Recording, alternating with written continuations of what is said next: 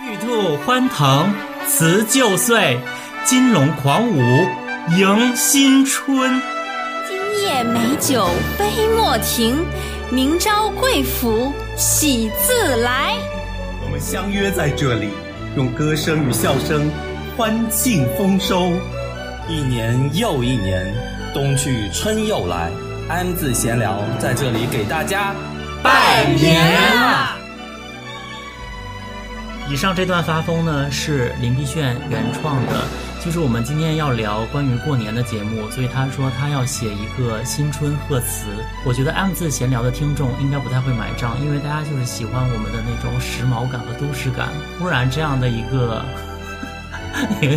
自视太高，开玩笑啦，就是还是想在这里一开始就给大家烘托出来一个非常开心的过年的氛围。没有想到我们节目一年又一年的陪大家过年了，然后这一期节目呢，我们真的是全员出动，然后我苏无力、呃、林麋鹿、林碧炫还有我们的 scene 都来了，希望这一期就是给大家一个呃欢快的一个这么一个感觉。然后今天我们主要聊的是什么呢？就是没有主题，因为我们想说过年到底要聊什么，然后我就想说就是过年还是希望大家能开心一点嘛，但是苏无力说我可是有很多可怜要装，有很多丧的一些情绪要释放，我说那好，那你就来。所以我觉得一开始呢，我们先说一些不能免俗的好了，就是过年的习俗。我来一开始问大家一个问题，然后听众朋友们也来思考一下，你喜欢过年吗？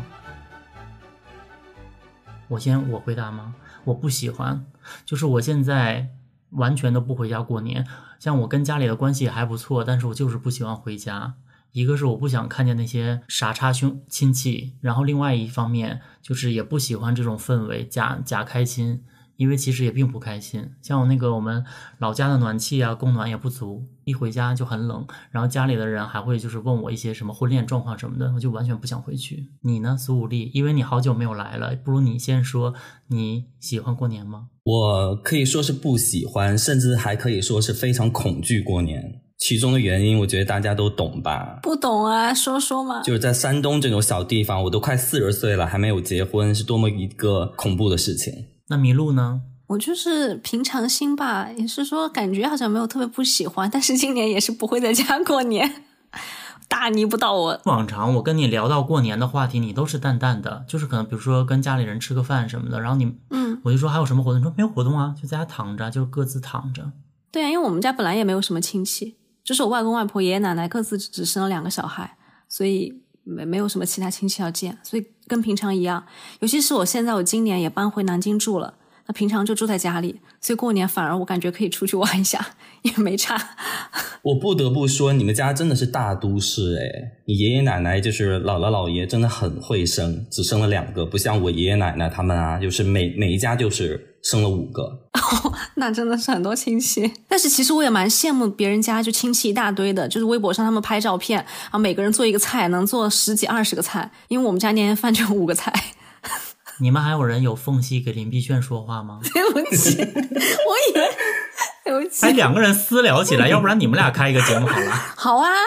我对过年其实也还好，因为我们家小孩多嘛，我跟我姐姐和弟弟他们感情都非常好，所以每年过年能够聚在一起很就很开心。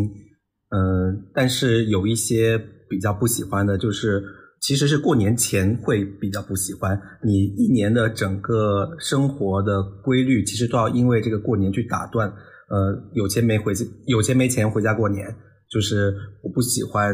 呃，我的生活得为这件事情去被迫画一个休止符。那信呢要说吗？我不爱过年，我爱工作。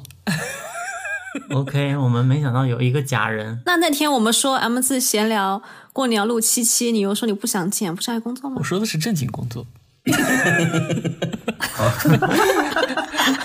那我们还是就是既然已经表达了，其实我们这个节目的基调大家已经懂了，就是不喜欢回家过年，就是很叛逆。然后呢，但是不能免俗，我们还是聊一聊过年的风俗。我觉得其实呃，之所以越来越不爱回家过年呢，也是跟小的时候大相径庭了。我小的时候确实是家里的那个过年的气氛特别浓，因为我们家就是人很多嘛，我爷爷奶奶、两个姑姑、两个姑父，然后他们的孩子，再包括我父母还有我，这一大家子一起过年的话，就是那个劲儿就特别足。然后我小的时候我记得有一些风俗还蛮可笑的，比如说我们家那边垃圾不可以丢，就是从三十开始所有的垃圾都要在那里堆着，因为你丢掉垃圾就说明你把财往外扫了，你把食物往外扫，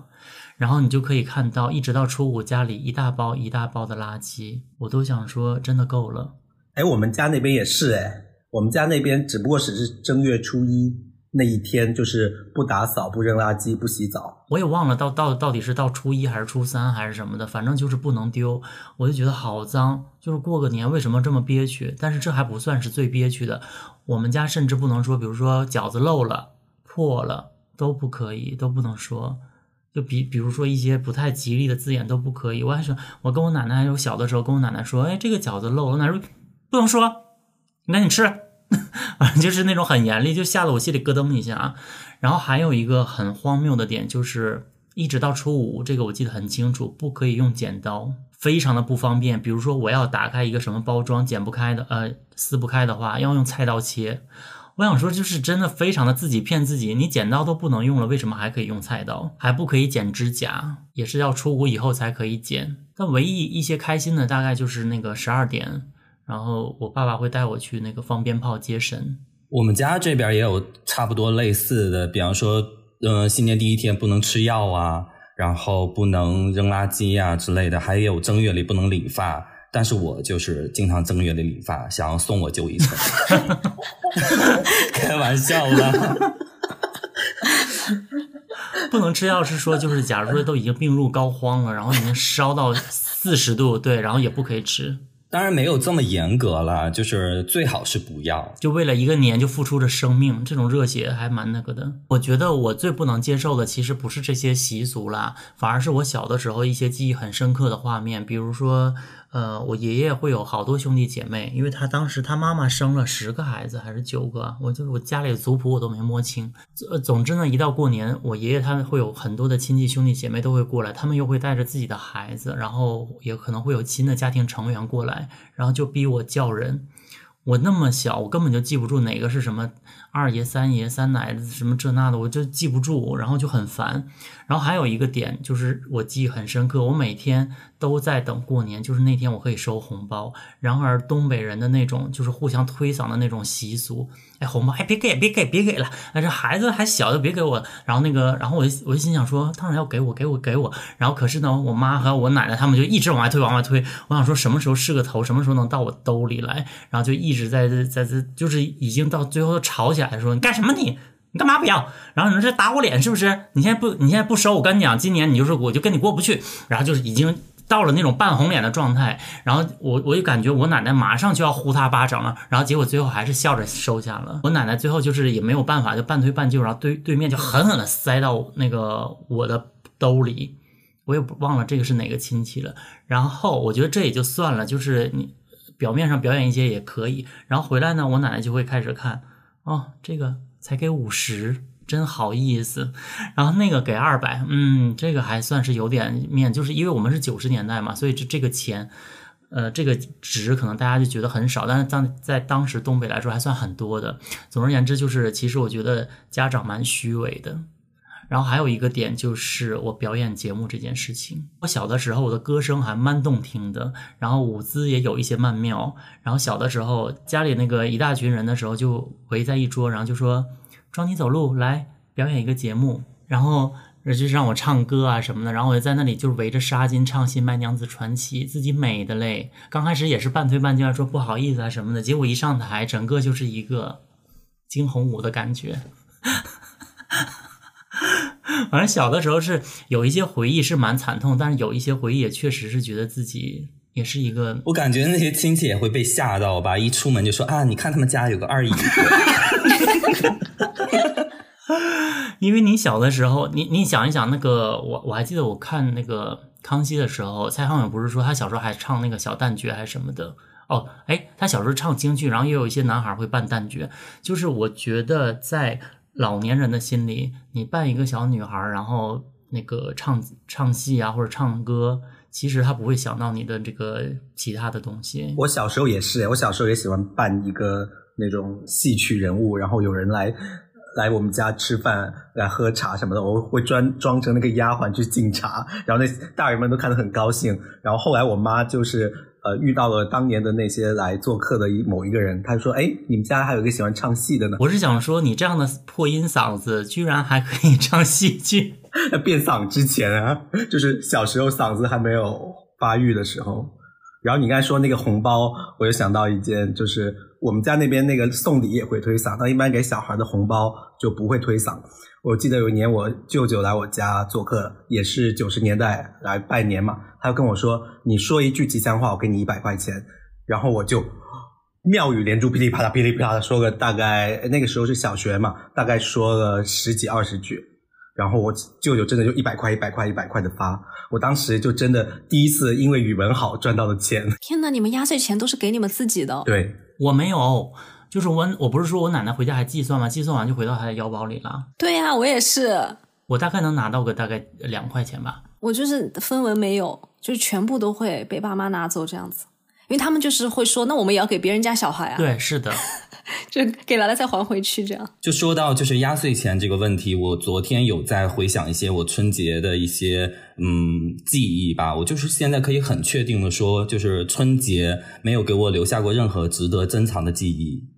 嗯、呃，当然快乐也是有的，就是太少了，而且仅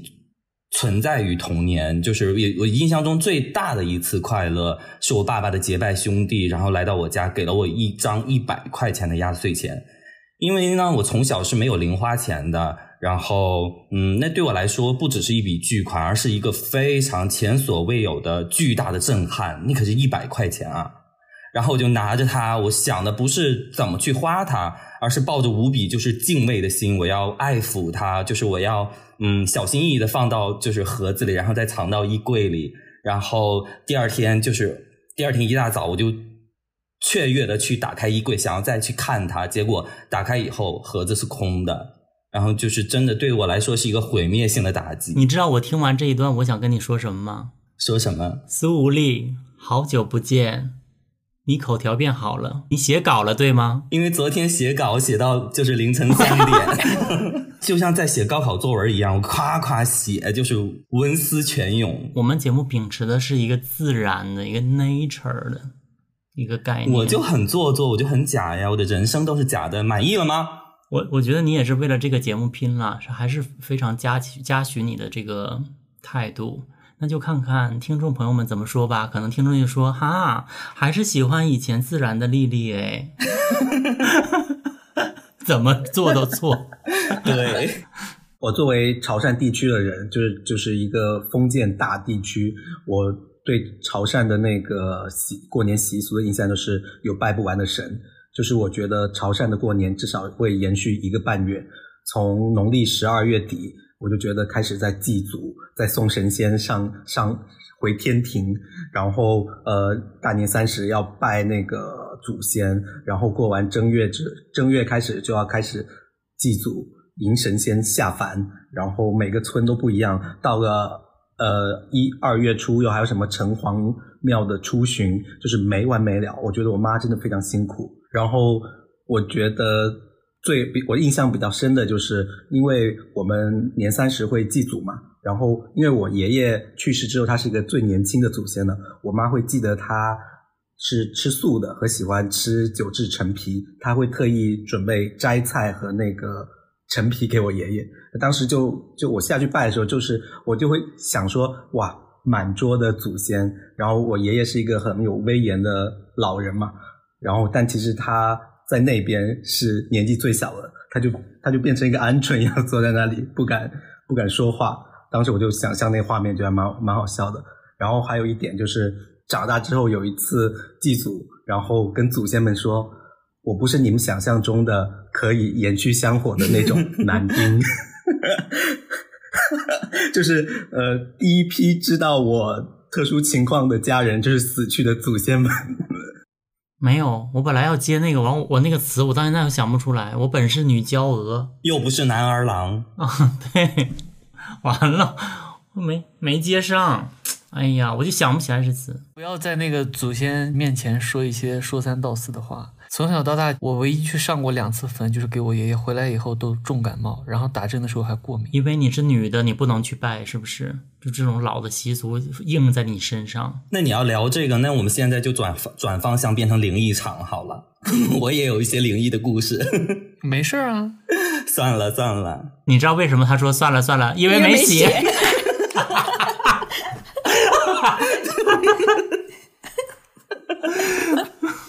那我也那要不然就是也想讲一讲小的时候的事情嘛。我觉得我小的时候印象也很深刻，就是我妈在我每一年必须都要给我买一套新衣服。我大概呃九十年代初，我觉得我妈妈还蛮舍得给我买衣服的。然后一到新年的话，我觉得一套衣服差不多也要二百多块，就是这个在比如说嗯九十年代初，我觉得还算是挺贵的了。然后而且我妈都会给我买那种很标新立异的衣服，所以我觉得。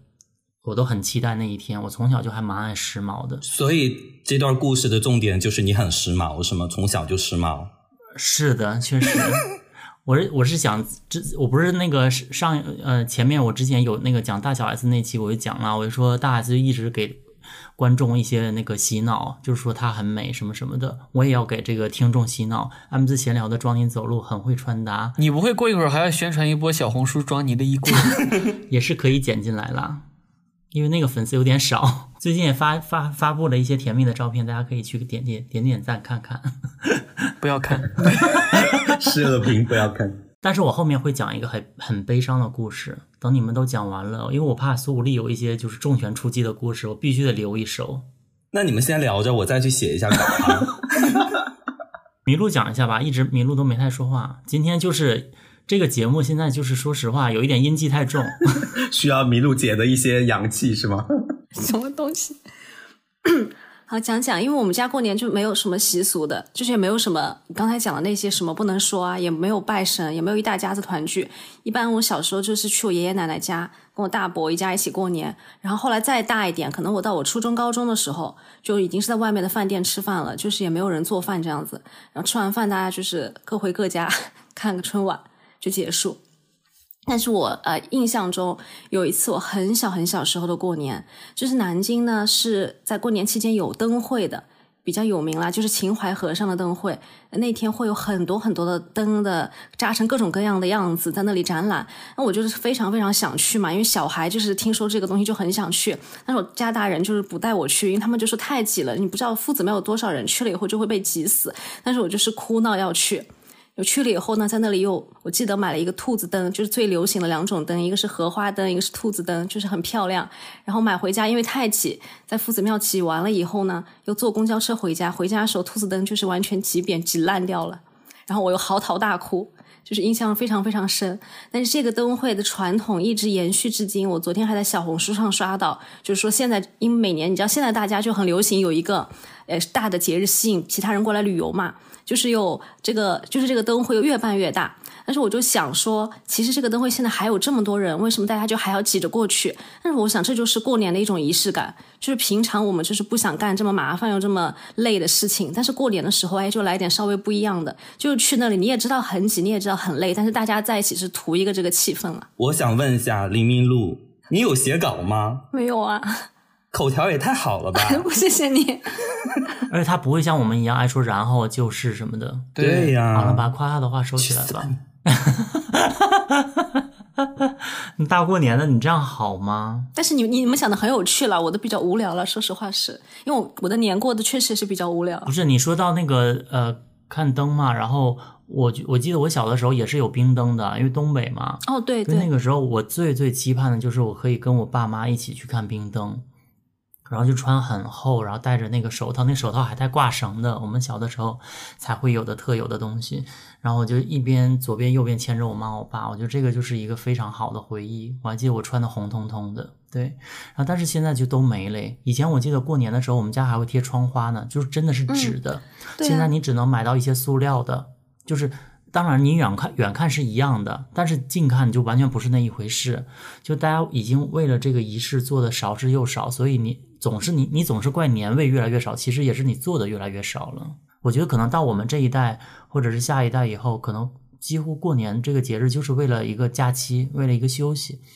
可能未必会有一些所谓年不年的了。因为我看过年期间就机票酒店反而都很贵了，就可能很多人现在根本就不是在家过年了，就是出去旅游。大家在家里面以前啊都要买新衣服啊，大扫除啊，布置家要花很久的时间，但是现在也是因为今年连大年三十都不放假吧，就很多人也没有这个空去布置。关于这个事情我大概可以说一个小时，但是我没办法说关于这件事情我只有一句话要说，嗯，可能会被剪掉。嗯，你剪你说春节你真的会剪掉这句话那你真的有点，你真是找死。关于小时候那个快乐的过年，我想到我现在最印象最深的就是因为我爷爷奶奶生了很多儿子嘛，然后他们过年那天是他们最忙的时候，因为每家每户都要把他请到家里吃一会儿饭，然后我们这些小孩就会去抢爷爷奶奶，就是说爷爷奶奶该到我们家吃饭了，然后就是和我的堂哥堂姐堂弟他们就是拉着爷爷奶奶去往自己家跑。我觉得那个是我小时候印象最深最快乐的时刻，包括刚刚庄宁说妈妈会买新衣服，我妈也是，当时她会觉得可以饿肚子，你饿肚子看不出你看不出你穷，但是你要是穿的丑那绝对是知道你穷，所以她绝对会在过年的时候把大部分的钱花在给我们四个呃小孩买那个好看的衣服上。因为九十年代的时候还蛮流行港剧的嘛，他就会给我们家小孩买那种小洋装，我姐他们就穿那种小洋装，我跟我弟就穿那个西服，走在路上就很很吸引人。哎，你讲这个让我想起来我以我以前小的时候，哎，我妈说我小的时候就是过年期间特别会得了便宜还卖乖，就是我妈会给我买很漂亮衣服嘛，然后她也会给我买一些小蛋糕啊糕点什么的，就过年才会买的一些精致食品，然后我一边吃一边跟我妈说，哎呀这个很贵妈妈以后别买了，然后就是三下五除二就吃完了。我妈就是我妈就我妈现在就跟我说，她说我小的时候就觉得想说你这个小孩别装了。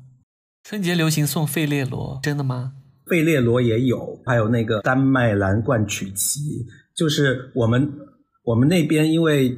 靠近港澳台和东南亚嘛，然后侨胞也多，所以我从小的时候会吃到很多各种呃海外的零食，像什么泰国的那种龙眼罐头，然后什么台湾的凤梨酥，还有呃我很小时候就吃到了香港那个美心的蛋卷什么的，嗯，也是我好羡慕啊，觉得所有蛋卷最好吃的，也是我们以前麋鹿芭比直播间销售过的产品。天哪，听众朋友们又要说博主真的好有优越感啊。至于这个话题我只能说以后我再骂回来，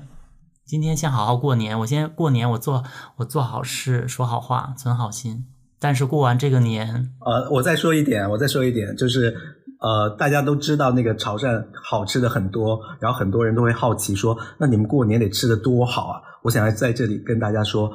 真的吃的很不好，我们唯一吃的好的一餐就是年夜饭那餐还行，剩下的就是你要消化吃不完的贡品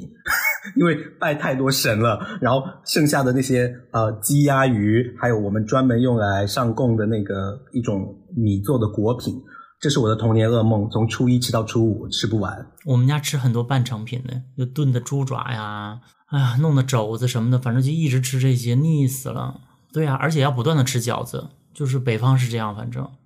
初一吃饺子，初三吃饺子，初五吃饺子，吃饺子。一直吃，我真想说 enough。 就像端午节我们家的我妈包的粽子我能吃到六月份，那我要开始卖惨喽。那我觉得你小时候可以吃到那么多零食还蛮厉害的耶。 Hello， 我吃的都是什么好利来蛋糕啊，就是这些已经算是很贵的了。不让苏丽讲丽丽讲吧，我太久没来结果现在大排挤我不让我讲话，我就是故意的。不是，我我也想在这里再插一句，我最后一句，然后就让你开始讲啊。就是你知道，很多人都在这个留言里头会说说，哎，你们能不能不要老是插话？就是呃，麋鹿也被被骂过，他插我的话，我也被骂过，我插苏无力的话。但是我还是想再说一下，我们这个节目真的就是朋友之间打趣闲聊，我们互相之间来回的乱插话。都已经习惯了，我甚至还拿那个匕首插过苏无力，苏无力也没说什么就是你想说这么刀锋相见他也没说话，你说我说话插个话还就已经不算什么了，所以希望大家能理解这种互动实在是太需要跟朋友互相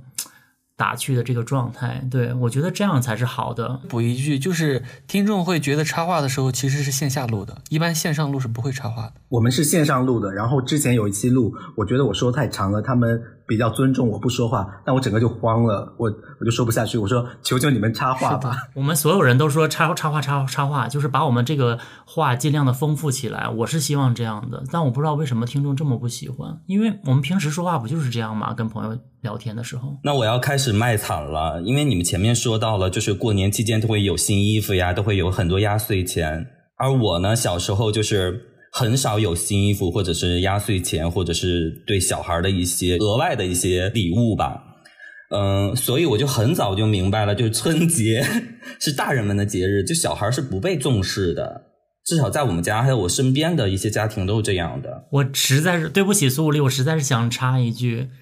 六六大顺，太顺了，这一系列的话真的我又要重复这个顺到有一些想叫你一声那个呃圣斗士里面的阿顺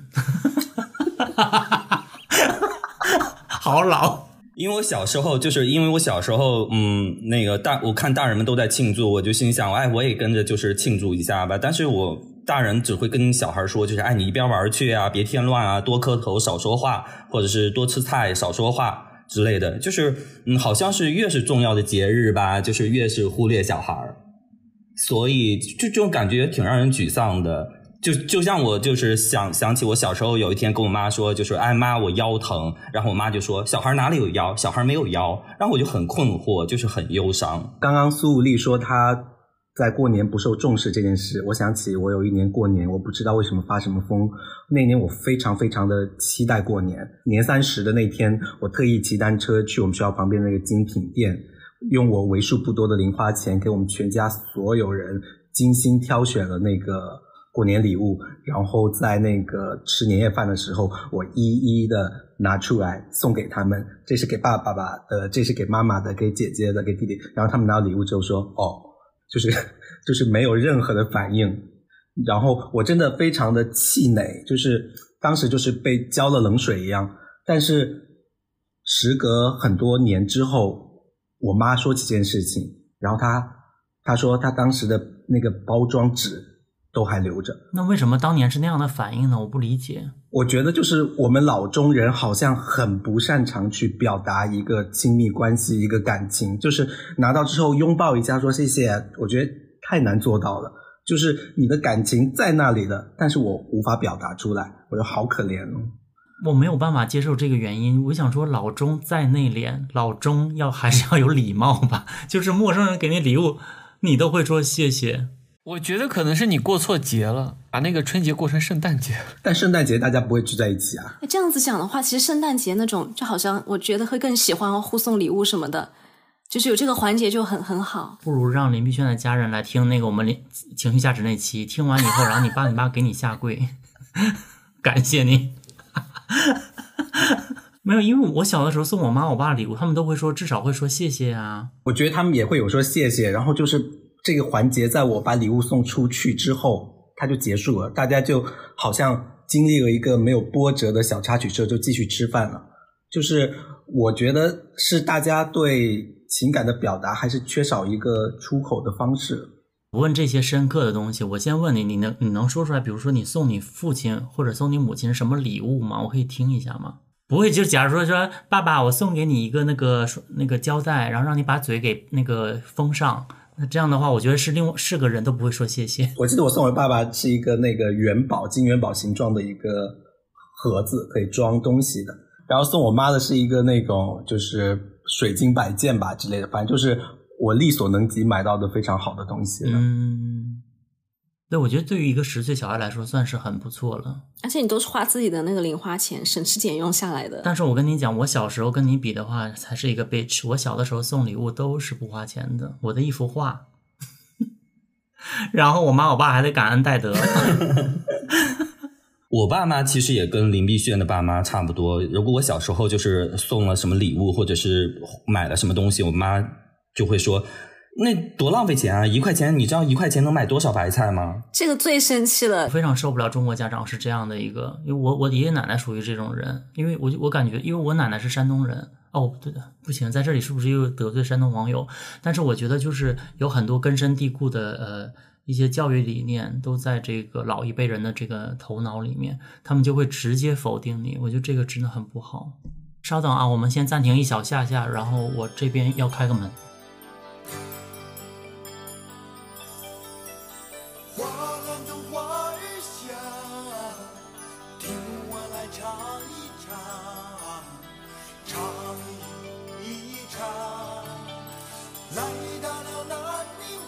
比苏林累了，哎，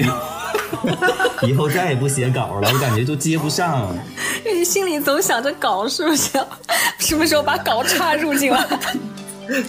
焦急到开始抽烟了，对，太累了。妈呀，我这是如何插进去呀？我写的这些，你写了多少字啊？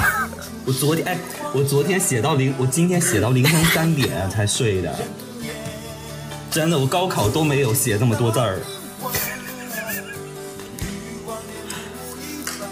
你知道小时候就真的是不被重视，你知道小小孩对包饺子就就觉得哎那么好玩，我我可不可以来包一个？然后我妈就特别生气，说你起开，你不要在这添乱，然后就把我轰走。那很幸福是不让你干活，哎，就觉得你是大少爷啊。因为像我们家都让我干活啊，就说啊你不干活你以后怎么办？结婚了我看你怎么办？现在不来学个做饭，我就说我不要我不要。行吧，嗯，你才是大小姐。对不起，我是。这真的是把你当大少爷才会不让你动手，哎！啊，博主好有优越感哦！不是，我是说我就是被要求干活的嘛，就女孩子过年她要求家里人会要求你要做点事情，你反而是不用做事。不，但是我普通的家务啊，然后什么都会干，什么都会做。我只是想要，就是我觉得包饺子是一件好玩的事情，我也想参与一下，就是大家开开心心。结果就被轰走，就被赶走，怕你毁了这顿饭的概念。对，就一个饺子而已，真的就是就一块一小块面都不让我去浪费。我想讲一个故事呢，就是比较悲伤，我就怕我的这个故事和过年的这个气氛有一点相抵，但是我觉得我是只是想讲真实的事情，不像某一些人又写稿啊又干嘛的，有没有一些编造的东西在里面我就不知道了。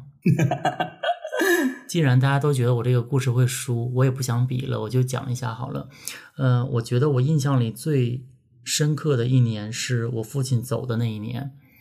因为之前的一年呢，是我之前在节目里讲过，我们很少三口人一起过嘛。然后，呃，正好是之前的那一年，我们三口人一起过的，还一起包饺子，然后很非常开心。但是到第二年呢，我爸就走了，走了以后，就我和我妈，我能看出来，我妈是非常强强忍着，就是要把这个年至少要过完，她不想给孩子一个非常暗淡的一个年，因为大家外面全都是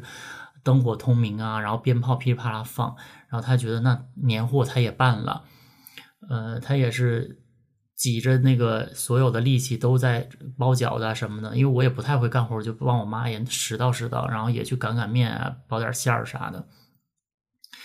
然后，但是我们全程也没怎么说话，因为确实是没有那个心情，你再装也装不出来。然后把饺子下锅的时候呢，我就跟我妈去看电视了，我记得特别深，那一年是赵本山的小品卖拐，那个卖拐的小品就不用说了，当年你说谁看就不笑，我我南方朋友我不知道哈，但北方朋友你看了就是全家都笑疯，因为只要赵本山的这个春晚节目一出来，外面鞭炮声都没了，所有人都在等他。然后那一年呢，就和高秀敏他们演的这个，还有这个范伟，然后就笑疯了。我就看我妈，因为其实我跟我妈是一前一后坐着，就都在床上坐着，她是有点靠前的，我是靠后的，因为我其实没有在看节目，我有点在观察我妈了，因为我也很怕我的一些举动会让我妈引起一些不开心，我就希望我妈至少这个年也是开心的。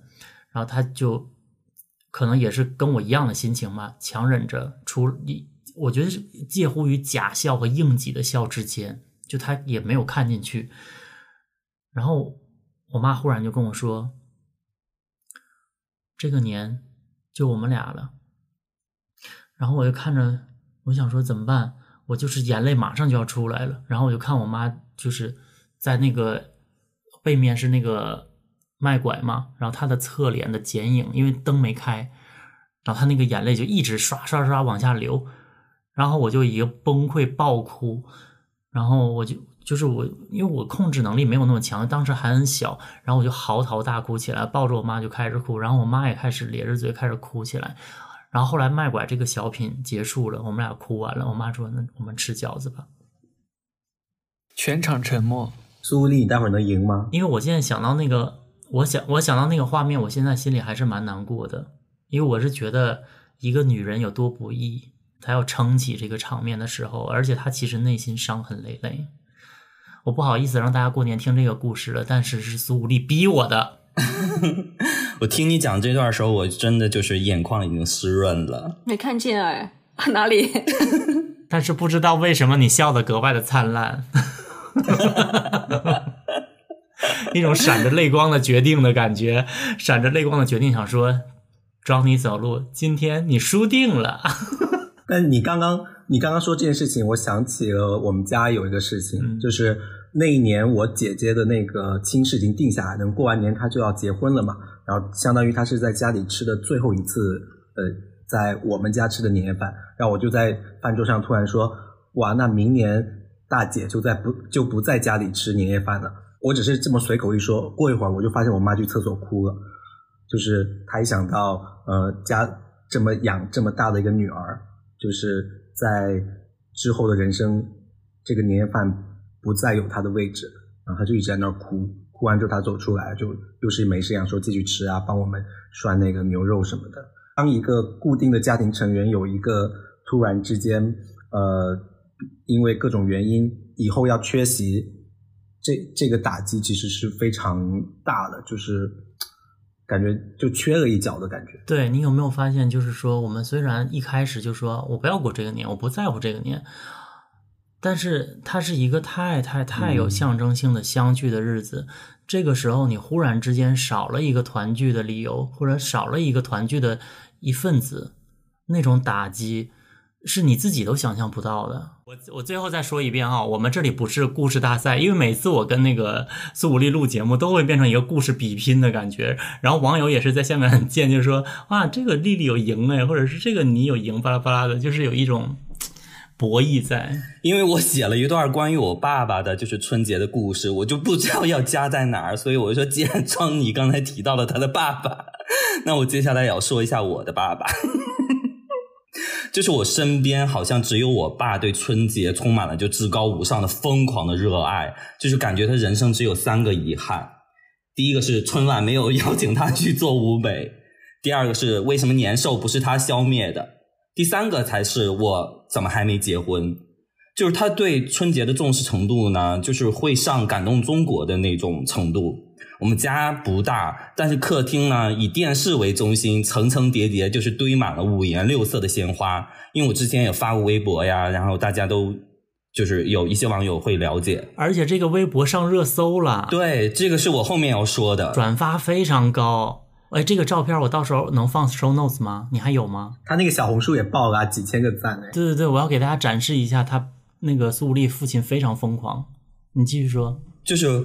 就我们家客厅堆满了鲜花，就连个下脚的地方都没有。我就是太无聊，我想看会儿电视呢，结果看不到二十分钟我就开始头晕眼花，就是视觉疲劳，因为就觉得眼睛一直好吵啊，怎么那么累呀？嗯，还有我们家的那个新春的花灯也特别的隆重，就是要从除夕然后一直要亮到正月十五，就是每天晚上要灯火通明的彻夜的去亮着。就是我感觉就是航天员在太空站就是看地球都能看见我们家的花灯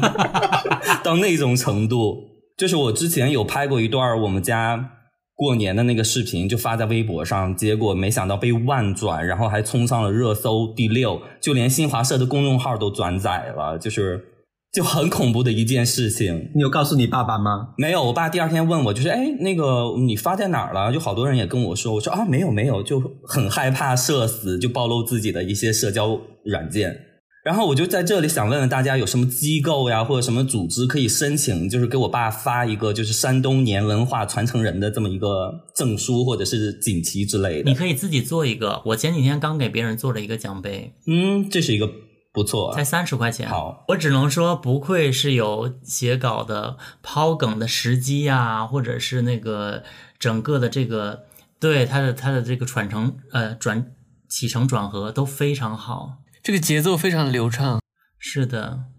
我以后我觉得这个 M 字闲聊可以有一个单独的你的那个脱口秀的一个栏目，就你自己一个人单口相声。但我希望你们就是把之前什么那些写稿呀、那些什么东西全给我剪掉。苏丽他爸爸，包括我们一些父辈，他们之所以为什么喜欢过年，我觉得跟我们喜欢过圣诞啊、过什么万圣节是差不多的，嗯、因为他们对这个节日有主控权，他们要做的这个事情是他想做的。之前不是有很多媒体批评那个年轻人崇洋媚外，就是你为什么要过圣诞，为什么过万圣节，自己中国人的节日呃这么不重视，我觉得跟崇洋媚外没有任何关系，唯一的原因是我们过万圣过圣诞可以随心所欲的过，那你过春节你能随心所欲吗？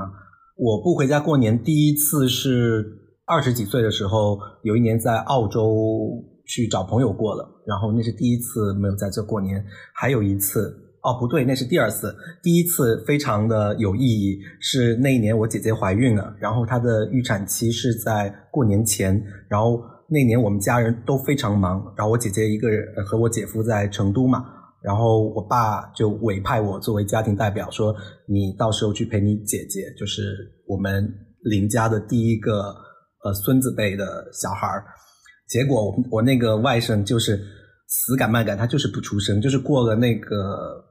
预产期已经三四天了，就是还还没有动静。然后原本定好的那个月嫂他就回家过年了。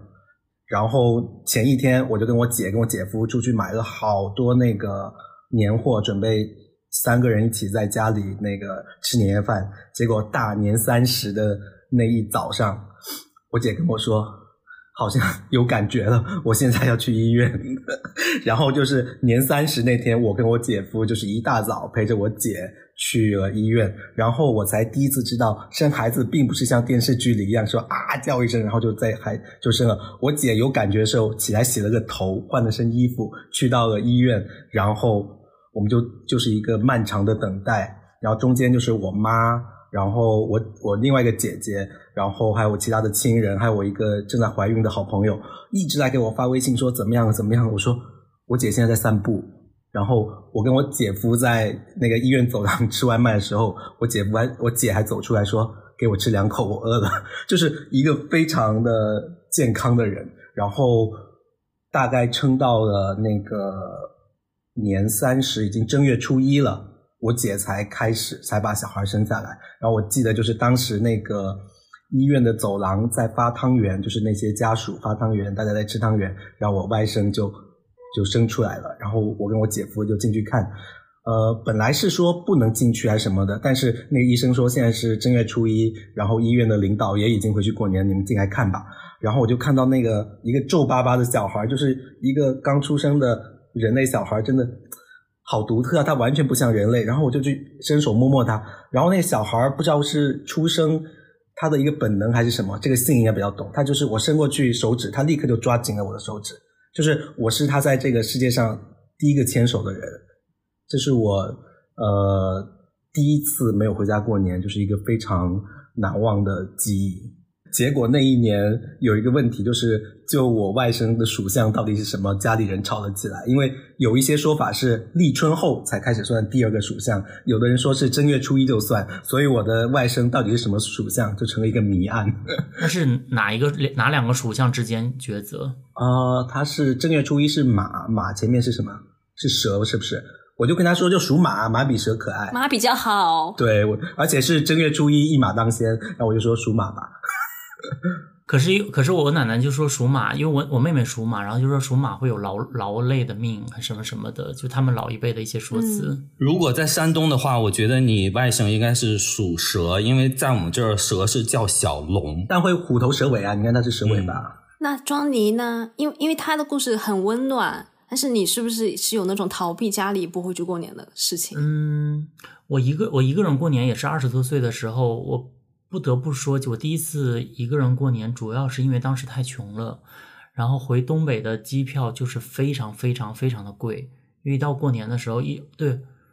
因为我们回到冰天雪地的那个航线就是贵的。然后我第一次应该是在上海过的，然后后来后来其实我几次的一个人过年都是在上海，所以我就感觉我慢慢在上海有锻炼出一些我自己的这个人格训练，就是我我我感觉上海有让我自己对亲密关系越来越疏离吧。我还记得我一个人过年，当时呃我还发了个微博，就二零年还是二一年的时候，我自己也是我自己过的。嗯，我当时发微博就是说我也给自己准备了一些呃年夜菜啊，然后也买了饺子啊什么的，然后我自己很开心，但是网友就疯狂的讽刺我，他们就觉得我说我在强颜欢笑，我也不懂为什么现在年轻人这么就是一定要觉得说过年就是必须得是一家子一起你才不寂寞，而且你你只要网上那种讽刺呃家里逼婚的段子啊什么的，大家都很有共鸣，可是你还是要回家，就是我不太理解这一点，就我明明选择了一个更清静的方式，让我自己很开心很舒服的方式，你觉得我我我很可怜，可是回家你被逼婚的时候你觉得很苦恼，你也不觉得自己可怜吗？我我没有讽刺谁啊，但我就是想我只是想跟大家说，就是每一个人有自己生活方式，真的没有必要说在那里强颜欢笑，我表演给大家听看，就是我开心就开心，我不开心我就不开心呢、啊。我也在这个节目里又哭又闹过很多次啊，所以我觉得没必要的，大家就是心存善念。我觉得呃前几年的一个特殊情况，国家不是倡导就地过年吗？那也是我之后大概第三次没有回那个回家跟家人一起过年，大概有两年吧。那是我第一次和好朋友们一起过年，我觉得感觉非常的好玩，就是有点实现了小时候的一个心愿，说哇，我要和是和我最亲密的朋友一起过年，大家百无禁忌的一起玩多好啊。然后那一年我们是大家一起做饭嘛，主要我做饭。最好笑的是大年三十那天，我跟我朋友他开着车带我去河马买菜，结果你发现那个海鲜档所有的鱼都被捞光了，就大家对年年有余这件事情的那个热衷程度超过我的想象。我然后我就很愤怒的发一条朋友圈说，连一条活鱼都不留给我。这个时候一个神奇的事情发生了，就是我有一个潮汕老乡突然留言说，我帮你搞一条，就是然后他给我丢了一个手机号码给我说，这个人叫熊哥，你找他找他的时候你记得用潮州话对话。然后然后我就给熊熊哥打电话，我就说喂熊娘哎，就是用潮州话跟他说话，然后他那边信号不好，然后说我手头已经没有货了，但我可以帮你搞到。然后过了没多久他又给我打了个电话说，我搞到了，下午一定把鱼送到你手上。我感觉你们是毒枭对接，高启强吧可能是。对，真的一条鱼而已，我们搞得就像那个地下走私毒品一样。然后潮汕话本身它带有一定的江湖气，就感觉我们除夕这天要干一票大的，其实就是弄一条鱼。不过最后非常结果是一条大概长约六厘米的黄花鱼。不是啊，最后大概是四点钟的时候，就是那个闪送送过来一条大概很大一条的东星斑。哇哦！就是当时已经是找不到货了，因为那个熊哥是在北京这边开海鲜酒楼的，他直接找他的供应商送来一条这个东星斑。当时我最坏的打算一定是拿着那个豆豉鲮豆豉鲮鱼的罐头说，没有鱼我今晚就做豆豉鲮鱼油麦菜。这就是我。然后那天我们好多人朋友一起过年，然后这条东星斑放上朋友圈之后就非常的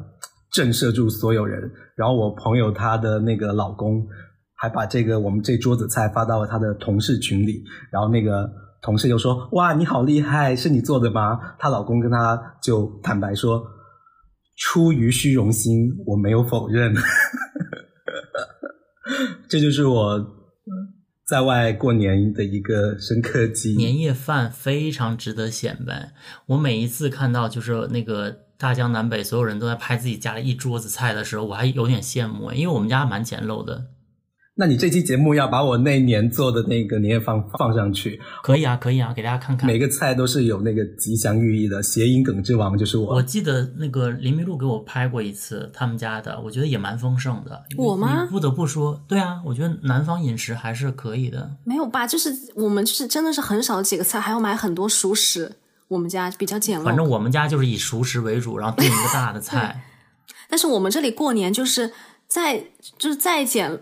就是再简陋再简陋也会就做一些很比较复杂的菜，就是我觉得过年嘛才会这样子，就是南京过年会有一个菜叫做什锦菜，就是要把十种蔬菜炒一下，然后全拌在一起，就那个菜里就含有十种菜，然后每一种菜都是有寓意的，就比如说可能什么有藕啊，就象征着可能明年有很多条路可以走吧，我猜的，然后也有什么木耳呀什么这个菠菜之类的吧，就每一种菜都有一个说法，就是每次过年呢去任何一个人家里拜年，你就会发现那个家里都有这个菜，然后这个传统好像就是只有南京才有。嗯，不就是南京大排档吗？对，南京大排档有这个菜，确实。对，我们家那边是正月初七要吃七个蔬菜、哦、说那天是人日，说那天是人类诞生的日子，要七七吃吃七道蔬菜，然后呃，所有的蔬菜也是有寓意的。我当时想说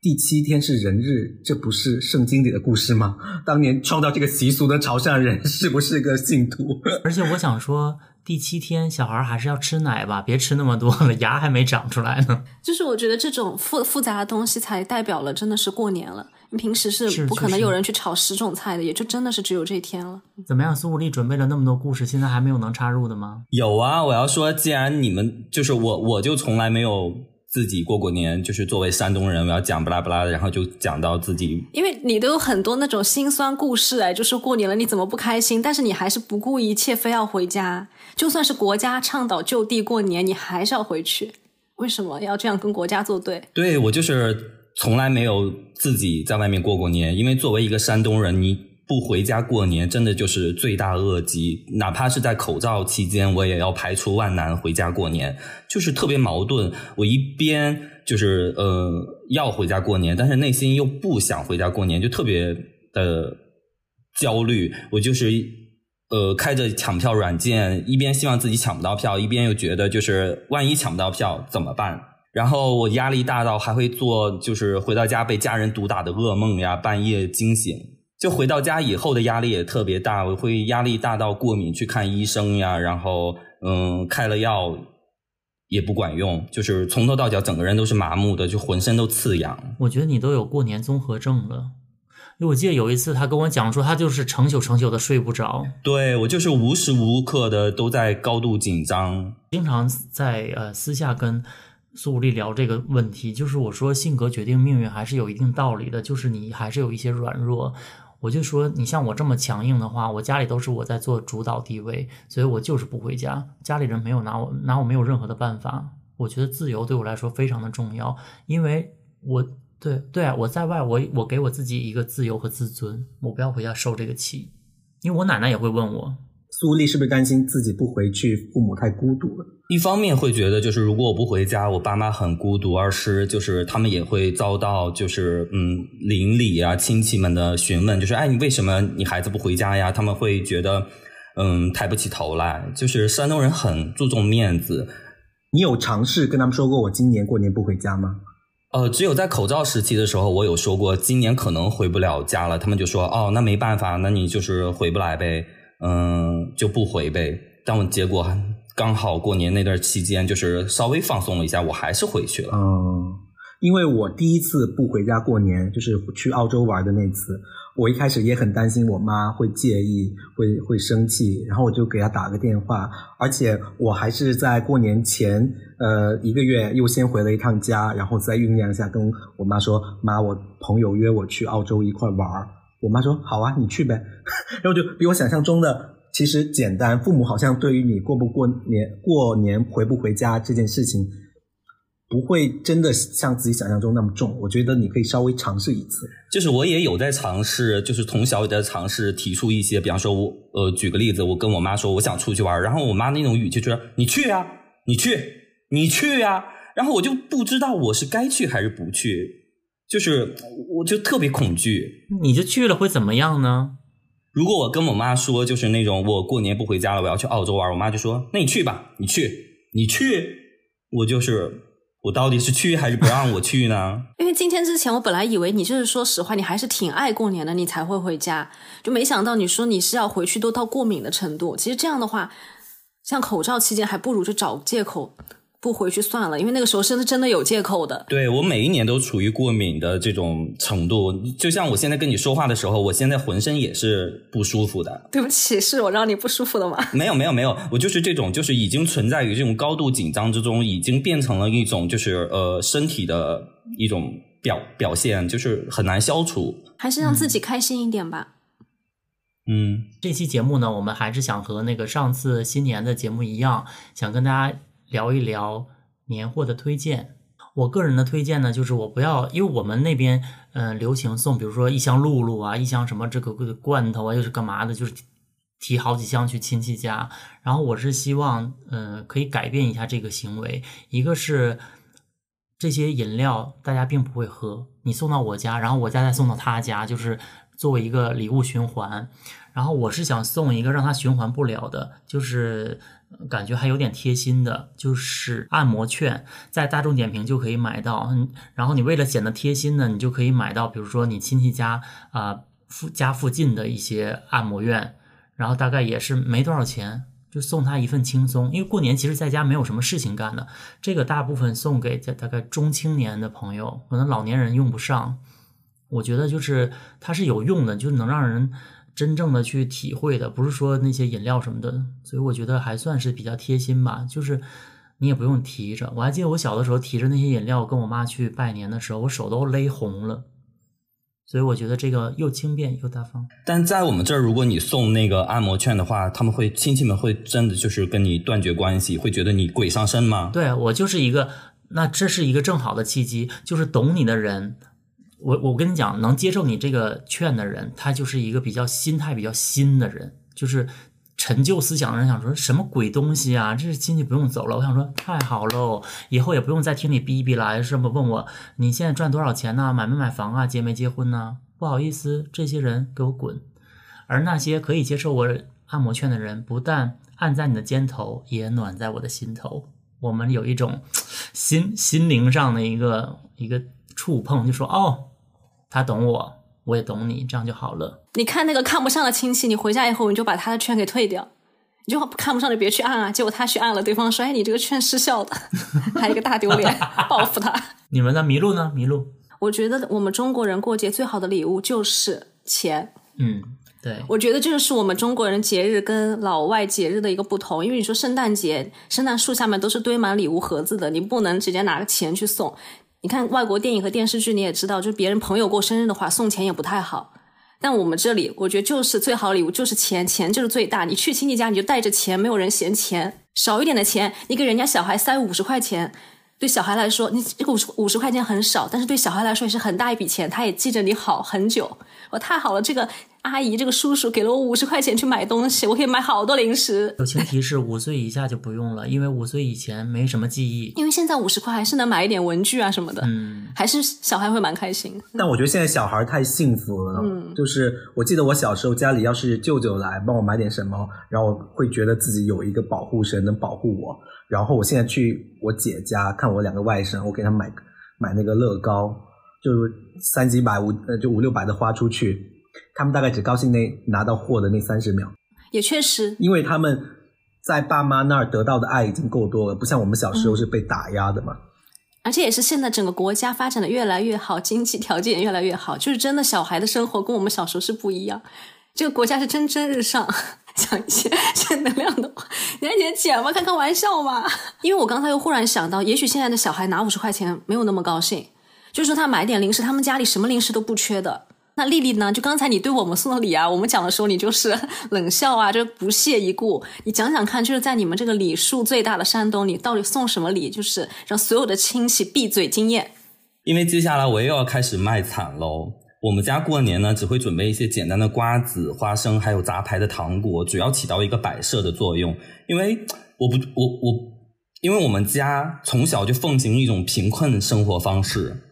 也不是真的穷，就是我爸好歹也是几万人大工厂的一个小小领导，但就是可能父母小时候过怕了穷日子，总之就是在过一种什么都能凑合，什么都有平替的这么一种生活。我前面说了，我从小没有零花钱，当然呢也不允许被吃零，就是当然也不允许吃零食。如果你提出你想吃零食，一次两次就是还行，你超过三次你自己都会觉得不好意思，觉得自己怎么那么不懂事儿啊，怎么那么馋嘴啊。我小时候放学就是回家路上就看见马路边有一颗没有包装的糖，就一看就是别人吃到一半然后又吐掉的，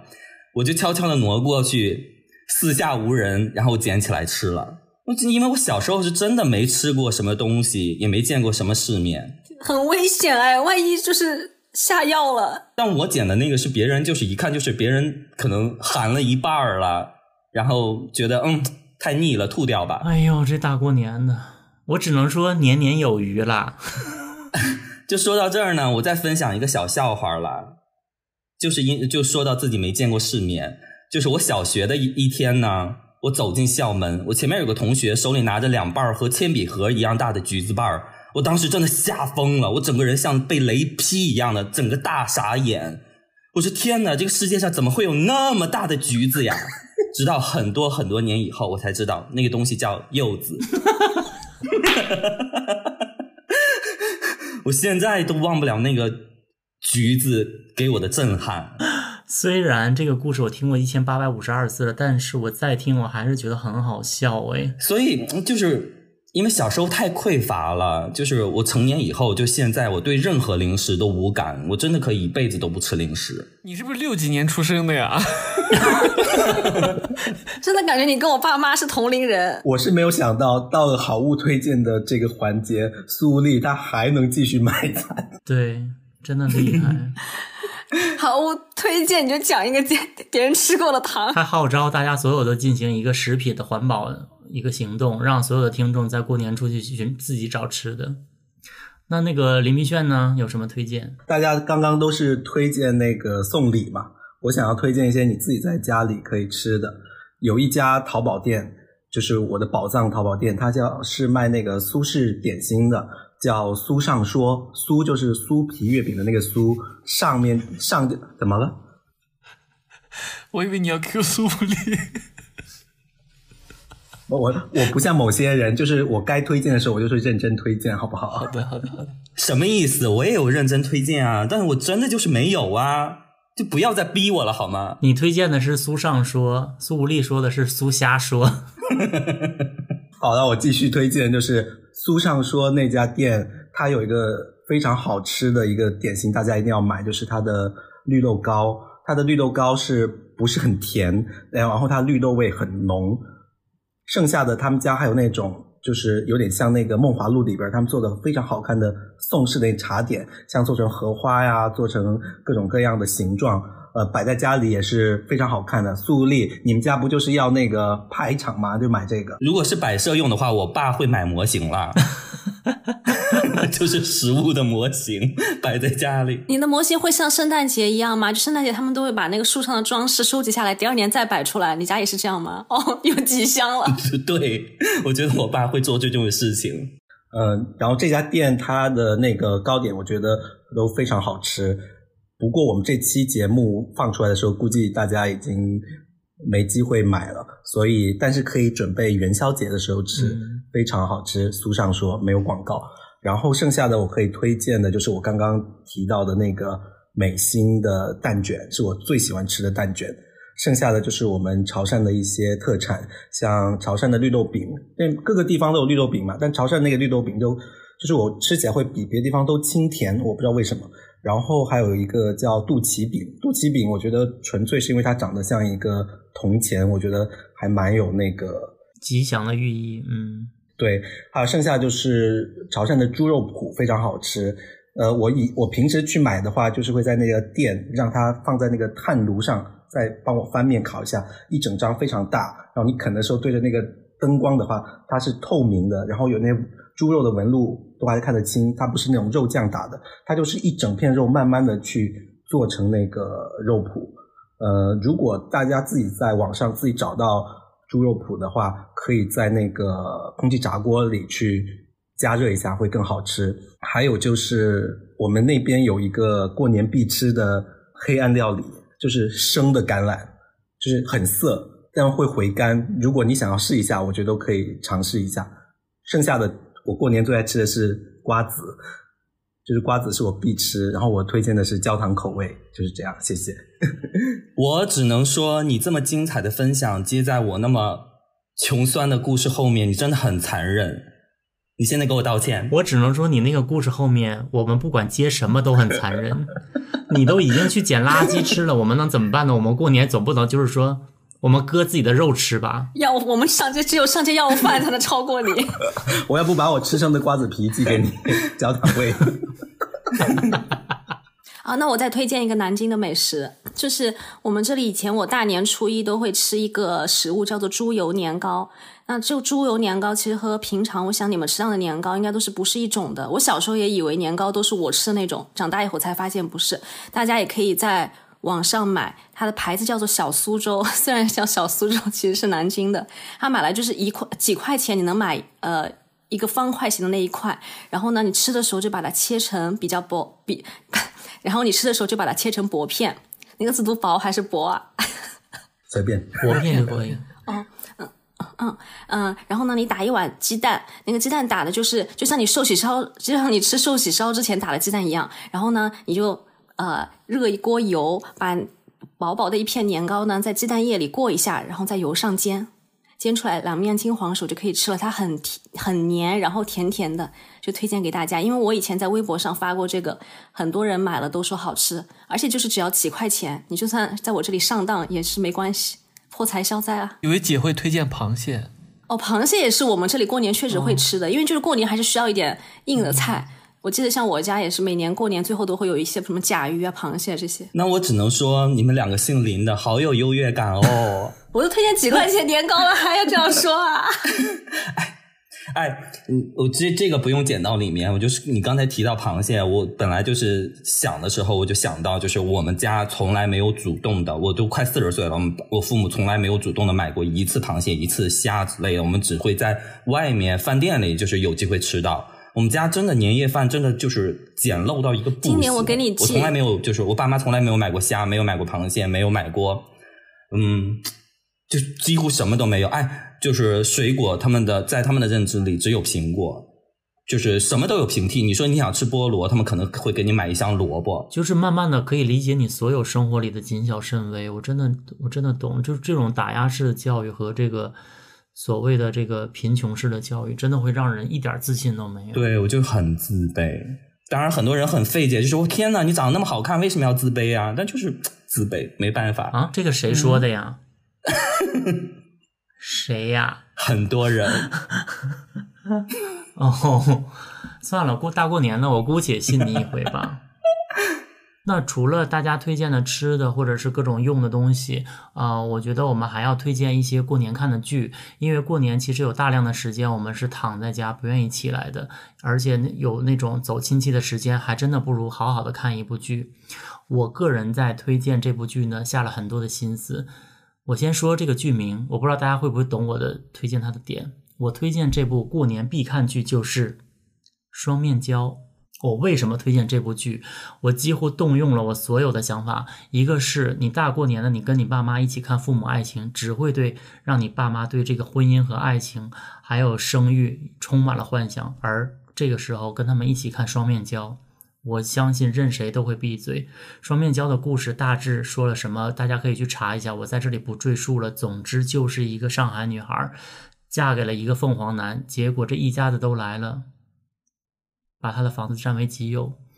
最后天天婆媳关系啊夫妻关系啊，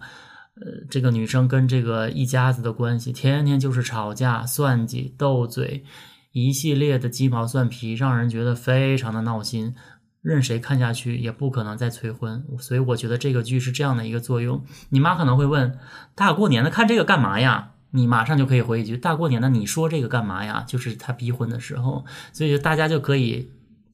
一切都给他还回去。然后如果这个还不行的话，这个时候就要拿出杀手锏，不要和陌生人说话。怎么样绝不绝，讲家暴的，就这个时候你就可以女生拿出来给父母看看一下吧，啊，结婚吗？结吧，结的被打的头破血流。你们呢？也像我一样用心吗？我来吧，就是我本来非常不用心的想要推荐一个剧，但这个剧一说出来大家会说这还需要你推荐吗？那就是知否知否，所有人的过年应该没事都会打开知否。对啊就是我不知道为什么这部剧给我的感觉就是年味最重的一部剧，可能它里面的舞美和它里面的一些音乐可以满足你对古中国的一个最正确的一个想象吧。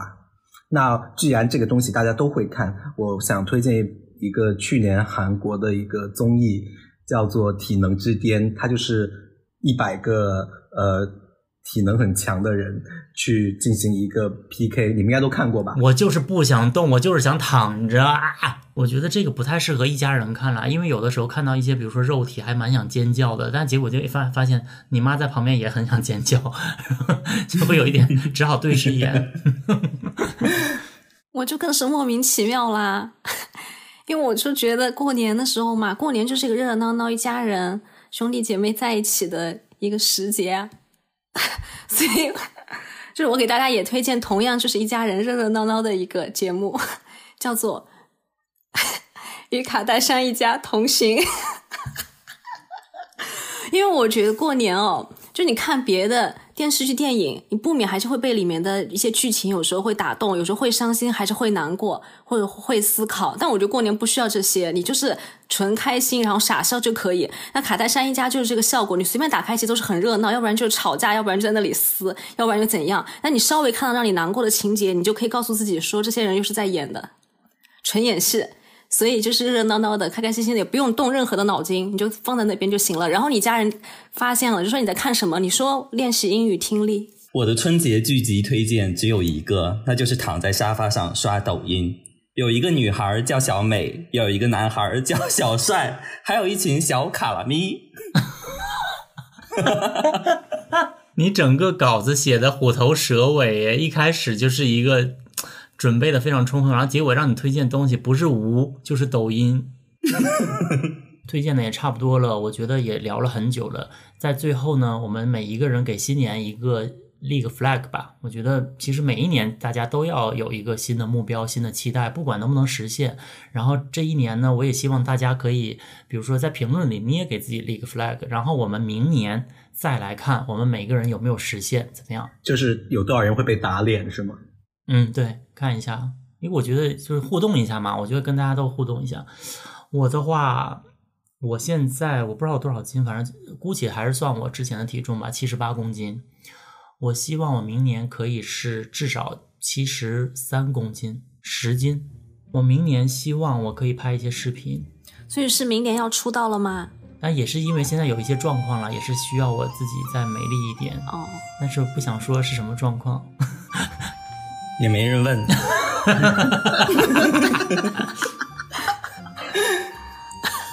那你呢？你也立一个。我希望我新的一年就是情绪可以稳定，然后和我的家庭能够友好相处吧。我没有想到你这么走心诶。麋鹿呢？我有点羞于启齿诶。嗯，因为我就想说那我新的一年我希望自己可以就多多工作，多发一点微博、小红书、抖音、播客等内容，就是不要再像去年一样纯平躺了，真的不太好。嗯、是。你蜜卷呢？呃，我希望我新的一年能够出一本书吧。我一直以为你出过耶。因为我实在是太懒了，所以我希望，呃，我把我二十年前就该做的事情把它实现了。那我们会在 M 字闲聊来售卖，我们到时候就帮你打书。说到最后呢，我们反正就是这期聊的也差不多了，我觉得明年不管会不会实现，总之还是要把这个开年过得开开心心的。在这里就跟大家说一下再见吧，新年快乐，拜拜，拜拜，大家春节快乐。